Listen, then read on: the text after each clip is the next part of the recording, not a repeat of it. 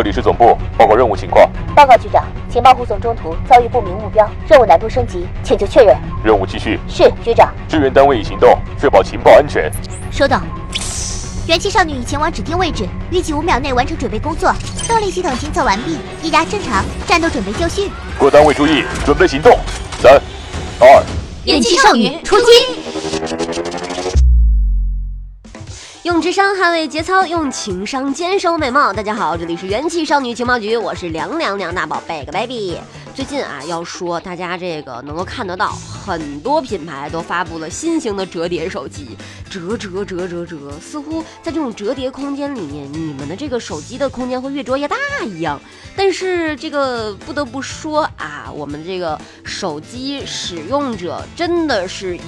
屏幕的灵活程度作为你这个手机的一个最重要的评判标准，我当然说的不是折叠的灵活程度啊，我是指它这个屏幕的舒适度。有的时候呢是拿着的舒适度，有的时候是自拍显示的舒适度。你看我这个自拍拍的还不错，来来来修个图 啊，好好好，是这样的啊。要说到手机的话，就不得不说到能够把苹果手机发扬光大的这一位传奇性的人物，那就是乔布斯。乔布斯诞辰六十四周年，库克发文纪念，我每一天都怀念他。二月二十五号消息，据国外媒体报道称，当地时间周日是苹果联合创始人、前 CEO 史蒂夫·乔布斯诞辰六十四周年。苹果现任 CEO 蒂姆·库克这一天也在推特发文纪念乔布斯，表示他每一天都怀念他。史蒂夫·乔布斯生于一九五五年二月二十四号，在二零一一年的十月五号因病离世，享年五十七岁。当地时间周日正好呢是他诞辰六十四周年。乔布斯离世之后，接替他的 CEO 职务的蒂姆·库克每年在他诞辰这一天呢都会发文纪念，今年也不例外。当地时间二月二十四号上午五点五十九分，库克发出了今年纪念乔布斯的推特。他在推特上发布了一段苹果新总部苹果园的视频，并写道：“乔布斯的愿景在我们周围的苹果园都有体现。苹果园是他梦想中的地方，他会喜欢这里。这里也是苹果未来创新的家园和灵感的来源。在他六十四岁生日这一天，我们想念他，每一天都很怀念他。”库克在此次纪念乔布斯的推特中公布苹果新总部的视频也非常恰当，因为这一新总部是在乔布斯生前就已开始规划的。他在这一总部的构想和设计中也发挥了重要作用。他生前的最后一次公开演讲就是在库比诺蒂市议会向议员们介绍苹果新总部的构想，当时也公布了初步的设计。库克当时也参加了那一次会议。不过遗憾的是，乔布斯在当年十月就因病离世，而苹果后来又对新总部的计划进行了一定的调整。乔布斯没能等到新总部动工的那一天，就是说，没有见证这一他倾注了大量精力的建筑落成。虽然乔布斯没有能见证苹果新总部的落成，但他的痕迹还是留在了苹果新总部的很多地方。为了纪念这一苹果的灵魂人物，苹果已将位于新总部内最高点、主体建筑位于地下、用于发布会等重要事宜的礼堂命名为史蒂夫·乔布斯剧院。二零一七年和二零一八年的苹果秋季新品发布会就是在乔布斯剧院举行的。而苹果新总部的设计虽然后来进行了调整，将停车大楼分拆。为两座，调整了礼堂的建造地点。施工中产生的沙土在园区内堆成一座微型小山，但这些都是附属建筑物，主体建筑环形大楼并没有太大的改动。库克是在乔布斯的劝说下于1988年加入苹果的，并在其后十多年的时间里被他逐步推上 CEO 这一职位。他也非常欣赏乔布斯。除了在乔布斯诞辰这一天发文纪念他，库克在每一年的很多时候都会发推特怀念或者公开提及乔布斯。在整个2018年，库克就至少四次公开谈及乔布斯，分别是2月24号在推特发文纪念乔布斯诞辰63周年，8月份接任苹果 CEO 七周年前夜采访，8月份苹果市值超过一万亿美元时和6月份的一次采访。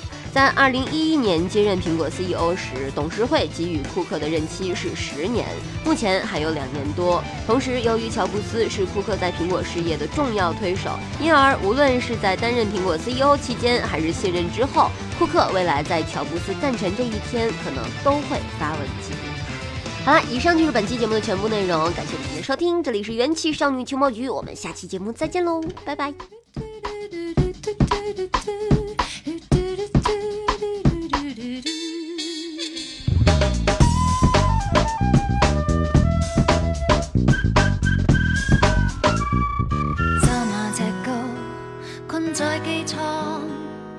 三萬尺高。我睡不好，小別太多，思念太早。靠着氣流，滑翔跳舞，突然而累到，這機身似夜半的飛蟻，霎時迷路。直到空姐說可要被抱，合上眼睛數下走，數下，